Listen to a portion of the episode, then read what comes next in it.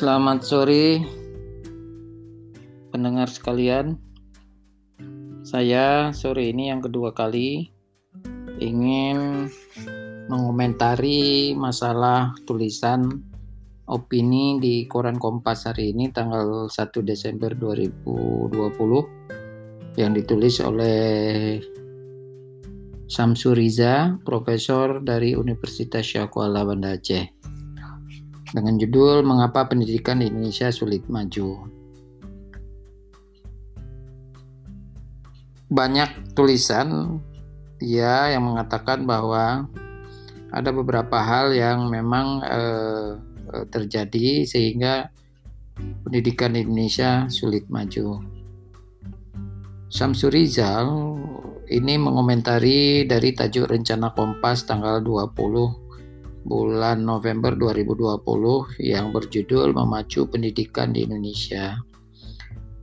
Menganalisis laporan perkembangan pendidikan di Indonesia yang diterbitkan oleh Bank Dunia dan dimuat di harian Kompas tanggal 19 November 2020 dengan judul Tantangan Pendidikan Semakin Rumit.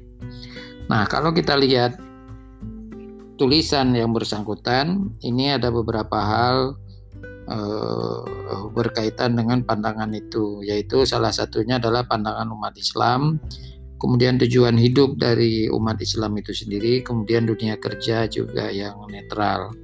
Nah tiga permasalahan ini dipicu oleh melihat data-data kemampuan siswa di Indonesia seperti tercermin dalam skor PISA 2018 berkaitan dengan kemampuan membaca matematika dan sains secara berurutan adalah tiga eh, dengan angka 371, 379 dan 396. Nah, kemampuan siswa anak-anak Indonesia masih berada di bawah rata-rata peserta negara OECD. Indonesia telah mengikuti tes PISA sejak tahun 2000 Sayangnya, pengumuman hasil PISA selalu membawa kabar buruk. Prestasi siswa Indonesia sejauh ini belum mengembirakan. Nah, nah kalau kita lihat dari secara ekonomi juga bahwa ICOR Indonesia saat ini adalah antara 6 lebih atau 6 lebih. ICOR itu incremental capital output ratio. Nah, kalau kita lihat kemampuan atau daya efisiensi Indonesia ini itu dipicu oleh sumber daya manusia. Nah, sumber daya manusia ini dipicu oleh uh, latar belakang pendidikan di Indonesia sehingga bisa dikatakan dan mungkin ada benarnya mengapa pendidikan di Indonesia itu sulit maju. Nah, kemajuan di suatu negara tentunya juga diukur oleh beberapa berbagai faktor Eh, kalau dilihat dari sisi ekonomi salah satunya adalah ICOR ya incremental capital output ratio. Kalau di negara-negara maju ICOR itu mungkin sudah antara atau mungkin di bawah tiga. Nah Indonesia itu masih angka 6 tentunya ini adalah efisiensi ini masih sangat rendah dibandingkan di negara-negara maju. Nah, tentunya kemajuan Indonesia ini harus dilihat dari uh, latar belakang pendidikan tadi yang telah dijelaskan di awal. Nah, kalau dilihat dari tulisan uh, Bapak Samsuriza ini, beliau itu melihat pandangan umat Islam berkaitan dengan uh, pendidikan karena kalau di Islam itu pandangannya adalah uh, pendidikan itu dilaksanakan itu adalah di uh, apa cara pandangnya adalah pendidikan untuk dunia dan untuk akhirat. Ada keseimbangan antara dunia dan akhirat. Kemudian tujuan hidup juga eh, mungkin secara sederhana ada dua yaitu tujuan jangka panjang dan tujuan jangka pendek. Nah, begitu juga di dalam dunia kerja yang netral, tentunya mereka itu bisa memilih uh, uh, cara hidup barangkali ya. Nah, untuk itu saya ingin mengomentari ini bahwa pendidikan di Indonesia itu sulit maju, banyak pandangan. Banyak, harus banyak kita lihat selain dari tentunya dari sisi eh, kepercayaan atau keyakinan masing-masing agama dan juga eh, pandangan ekonomi untuk kesejahteraan. Nah, ini saya lebih melihat dari pandangan ekonomi. Adapun pandangan keyakinan ini bisa dilihat atau mungkin akan diulas oleh tokoh-tokoh yang berkaitan dengan keagamaan.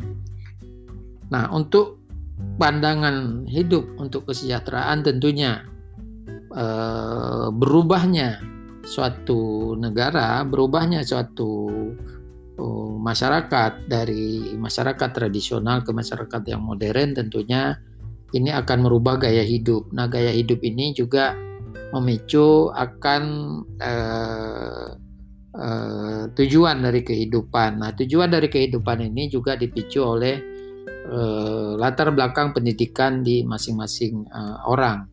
Nah, pendidikan tinggi untuk saat ini mungkin eh, telah banyak masyarakat Indonesia itu yang mengenyam pendidikan tinggi, namun persaingannya juga di dalam memperoleh eh, kesejahteraan ini juga tidak hal yang mudah.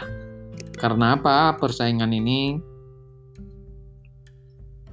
tentunya antara supply dan demand di dalam perekonomian ini ketidakseimbangannya. Supply manusia itu begitu besar, begitu banyak, namun eh, ketersediaan lapangan kerja, ketersediaan eh, eh, tempat bekerjanya ini tidak tidak seimbang sehingga eh, bukan masyarakat Indonesia itu tidak pinter, bukan masyarakat Indonesia itu tidak tidak bisa memajukan diri, tapi setelah setelah pendidikan ini lebih maju, tentunya eh, kehidupannya juga mungkin tidak akan berubah. Kenapa tidak akan berubah? Karena memang secara ekonomi, secara lapangan kerja ini tidak bisa menampung seluruhnya dari eh, orang-orang yang telah berpendidikan tinggi atau telah maksimal melaksanakan pendidikan.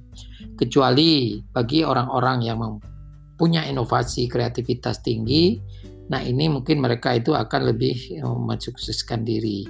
Nah, antara pendidikan dan kesejahteraan tentunya ini ada korelasi yang sangat signifikan untuk memajukan pendidikan di Indonesia apalagi di dalam era teknologi informasi yang begitu tinggi atau begitu masif di dalam melaksanakan ini ini akan membuat uh, kompetisi begitu tinggi.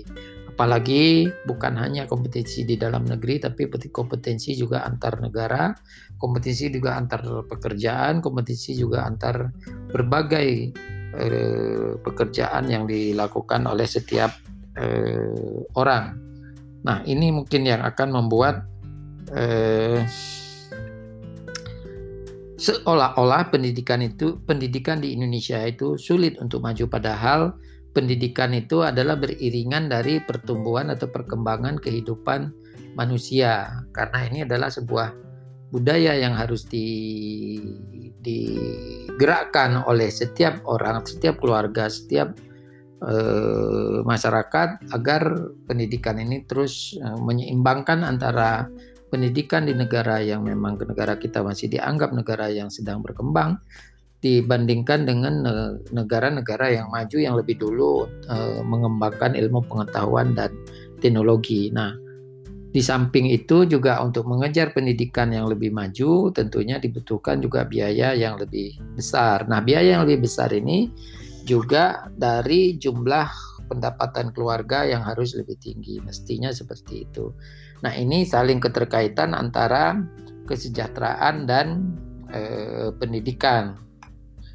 Nah, apalagi kalau dibandingkan dengan IPM, Indeks Pembangunan Manusia, yang diukur atau oh, dipengaruhi oleh berbagai faktor, di antaranya adalah kesehatan, pendidikan, dan kesejahteraan. Nah, ini saling berkolerasi untuk memajukan uh, sumber daya manusia di Indonesia. Jadi, kalau dikatakan itu pendidikan di Indonesia itu sulit maju, hmm, dari kacamata yang sebagian mungkin benar, dari kacamata lain mungkin juga belum tentu benar, karena ini adalah saling keterkaitan antara berbagai indikator yang sedang berkembang di kita gitu. Nah ini inilah mungkin uh, sedikit uh, ulasan dari mengapa pendidikan di Indonesia itu sulit maju. Nah itu kalau kita lihat dari satu sudut pandang mungkin itu betul, tapi kalau dilihat dari sudut pandang yang lain mungkin ini juga ada pengaruhnya bukan hanya dari sisi keyakinan saja, tapi dari sisi ke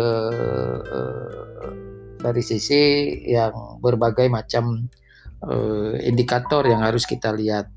Nah, itulah mungkin yang dapat uh, saya ulas berkaitan dengan uh, tulisan mengapa pendidikan Indonesia sulit maju. Jadi uh, kalau dilihat dari indeks pembangunan manusia ini sekarang ini sudah lebih atau bertambah tinggi terus dibandingkan dengan di masa-masa yang lalu. Artinya ada pertumbuhan pendidikan ada pertumbuhan kesehatan, ada pertumbuhan kesejahteraan sehingga IPM itu diukur akan eh, terus menaik di, di, di kita ini. Nanti bisa dilihat mungkin di angka-angka statistik di masing-masing provinsi dan di, mungkin juga di Indonesia dibandingkan dengan tahun-tahun yang lalu.